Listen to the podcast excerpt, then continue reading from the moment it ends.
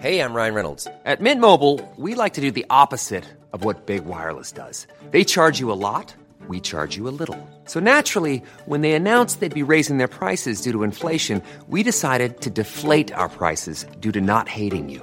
That's right. We're cutting the price of Mint Unlimited from $30 a month to just $15 a month. Give it a try at mintmobile.com slash switch. $45 upfront for three months plus taxes and fees. Promo rate for new customers for limited time. Unlimited more than 40 gigabytes per month. Slows. Full terms at mintmobile.com. The FT. Hello, and welcome to the FT Arts Podcast. Does bad language have a place in the Opera House? Is the life of a stripper come reality TV star a suitable subject for operatic treatment? Can opera find a viable way of reflecting life and society today? I'm Andrew Clark, Financial Times music critic, and these are some of the questions we're going to be discussing today following last night's world premiere at Covent Garden of Anna Nicole, a new opera by 50 year old English composer Mark Anthony Turnage. My studio guests are Gina Thomas, UK cultural correspondent of the Frankfurter Allgemeine Zeitung, one of Germany's leading newspapers, and Laura Battle, FT staff writer and critic. All three of us attended last night's performance with a libretto by Richard Thomas, an American best known for his contributions to Jerry Springer the opera. Anna Nicole tells the story of Anna Nicole Smith, a blonde Texan who worked as a stripper before winning fame as a Playboy model, reality television star, and actress. Aged 26, she married an 89 year old billionaire, and she died of a drugs overdose in 2007, aged 39, leaving a high profile legal battle still unresolved over her and her children's claim to his estate. Well, the opera, if one can call it that, was in two acts of an hour each. The first night audience loved it. Gina, did you? I think there can be no doubt that it was a terrific show and they pulled out all the stops. Whether it's actually opera I'm not sure. I think it was very similar in many ways to Jerry Springer, the opera, which was a musical. And the aspects of last night, Anna Nicole, that you felt were in common with Jerry Springer, the opera? Well, I think the libretto, which seemed to me to be almost stronger than the music, seemed to drive the show, and that was very much in Jerry Springer genre and also the portrayal of American, the absurdities of American life, which Jerry Springer made a lot of with the talk show format, the confessional talk show format. What were some of the absurdities that came across to you last night? Well, the uh, proletarian background which Anna Nicole came from, which was caricatured, the lap dancing club, which was there was a lot of caricature and a lot of satire in the whole evening. Laura, how did you find it? Were you satisfied musically, or, or did you feel it worked as drama?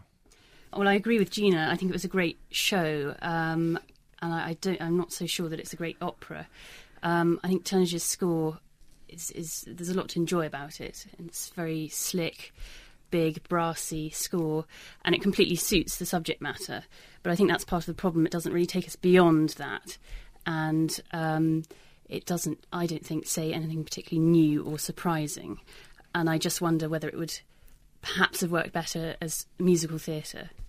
How much do you feel that uh, the libretto, the actual, the substance of the story, was in hock to the bad language that Richard Thomas seems to uh, specialise in, Laura? I think there was a lot of that. I think the libretto was very witty, and it was it was more imaginative than I thought. I mean, there, there were all the familiar swear words in there, but um, there was a particular aria on breasts, which went through a whole lexicon of different words for that, which was was quite entertaining. Um, but I think the production and the libretto were, in a way, enthralled to that kind of subject matter. Apparently, in the rehearsal period, the number of swear words and, um, let's say, sexual references was dramatically reduced, but it did seem to me that there was still an awful lot of them. Uh, Gina, do you think that this was germane to this figure, Anna Nicole Smith, what she was about as a dramatic figure, or do you feel that actually this was rather um, gratuitous? I think it's hard to say. In a way, the whole subject is slightly gratuitous in that it's designed to shock and it's designed to pull in a different public. I, I, I wasn't actually shocked by the language, really, uh, because I think they used it with a certain sense of irony. I mean, the lexicon of synonyms for breasts and the the roll call of drugs and all that um, were, were done quite wittily and with a sense of self irony as well. Yes. How did you find the the rhyming? They were very simple lines, really, and there was there was an awful lot of um, rather trite, I would say, rhyming. Things like thong and wrong, and there were loads of things that, that were pretty basic like that. Do you feel that um, that played well musically? Well, it had a certain rhythm to it, and it echoed, or I don't know if it echoed or the music echoed that rhythm. Quite um, repetitive at times mm. in its rhythm as yes. well. Um, I think that yes, it was trite, but then I think it was designed to be easy. It was designed to be palatable. It's not a difficult piece. Yes, very c- consumer oriented. Yes, mm. yes. Um, but I just wonder really how much art there was in it. Um, Laura, did you feel that Anna Nicole Smith's life was dramatized? Did you feel that she was actually characterized? Or was it pure narrative? And uh, did it need to be dramatized in any way? I mean, my own feeling was that it was very much a plain narrative that, that was strung along as numbers. It was a, basically a numbers mm, piece. Mm, mm. Did you get any feeling that there was a real element of dramatization there? I found the piece and the characters sort of curiously inert, and I thought that it lacked drama throughout. I mean, there was an effort to uh, suggest kind of undercurrents with Stern, the lawyer, reappearing and, and actually appearing at the start. And he kept sort of popping back into scenes. And also her mother, who kept reappearing as uh, almost like a sage like figure that was sort of trying to put her right. But other than that, it was the story that we all knew in, in great detail served up completely straight. I think the problem is that the uh, there was very little musical characterization. The figures, you know, you, they, the figures were identified more by the text than they were by the by the score. And uh, that seems to me a problem and made for a certain uniformity of the whole thing. So the uh, dramatic tension went slightly. Although I thought there was one, I thought the son singing after he died was quite uh, giving the names of all the drugs in a rather yes. eerie way, sort of slightly drug-induced um, uh, atmosphere. I thought that was the only movement moment that moved me. There were one or two moments like that, weren't there, when it actually calmed down and you had Stern's kind of monologue and she sang after her her uh, surgery you you got to have luck, girls, or something. And it was it was one those quiet moments. I think it worked better. And I agree, it was otherwise you didn't get a sense musically of a well a kind of well-rounded character. I think that's very much the case, and I think it's actually. Um, Turnage seems to have bought into this kind of genre it seems to me he didn't actually want to write a, an opera. He didn't want to write anything that um, had the uh, the feel of a traditional opera. Of course, his music itself has long had a strong jazz element, and so you got that feeling for America that um, that his music gives. And there was a a, tri- a, jazz trio on stage at one point in the party scene. You heard jazz instruments, and, and there, of course there was a quite a role for the saxophone in the pit the music, uh, although there was that jazzy element, it didn't, and it was smoochy and sometimes sleazy in places. It didn't really give much role to characterization, except in these very, very brief. There were some lovely uh, orchestral interludes, and in the these these arias, or, or, if you can call them arias, and if we could just refer to the, uh, back to um, Anna Nicole Smith's son, uh, he was called Danny, wasn't he? And we saw mm. him as a baby, yes. and then as a little boy without a part. And I don't think that person, that singer who sang the aria of drug substances. Actually, did he have anything else to sing other well, than that? Well, I thought that was the point, wasn't it? No, I mean he only sang when he was dead. Yes, he he was was he was just up a, yes that point, he wasn't he'd never existed really properly and i thought that did make a point in that she you know she treated him like a little toy who she would cuddle and then and then um, put him away again Mm, he'd bring her pills. yes that was his exactly main role. And yeah But she, it did come out also, didn't it, that he was the only one who really loved her. Did that? well he uh, was beholden i mean he's you know he was he had nothing else yeah. I think there was no sense of love in Yes. it at all. Actually, I- thought one of the things that was quite well portrayed was her complete, her, her emotional clumsiness as well. For example, when she uh, sings to her dying, aged husband, uh, she, she, she sort of says, "Come on, baby," but there's there's no real there's no emotion there whatsoever. Not only because she doesn't feel any love for him, but she's un- unable to express anything. She's she's uh, emotionally crippled. I think that was the source of some of the laughs as well, which made it occasionally feel slightly uncomfortable because a lot of the humour was just in her, in, in the way that she spoke and in the banal comments that she made and her lack of understanding ab- about the situation and about emotion, as you say. So um, we seem to feel that there wasn't that much depth of characterization, and you could say that the title role herself in real life had no depth. But um, the opera or work, or whatever you want to call it, the musical, I mean, I saw resonances going back to um, Kurt Weill and uh, George Gershwin, some of the yeah. musicals, the pre Porgy and Bess musicals that, that Gershwin wrote, which were very slick and satirical, uh, with these chorus lines that were very catchy. But um, I felt that uh, actually the opera wasn't really so much about Anna Nicole as about the whole culture of celebrity. For example, there were these dancers with heads that were shaped like um, cameras.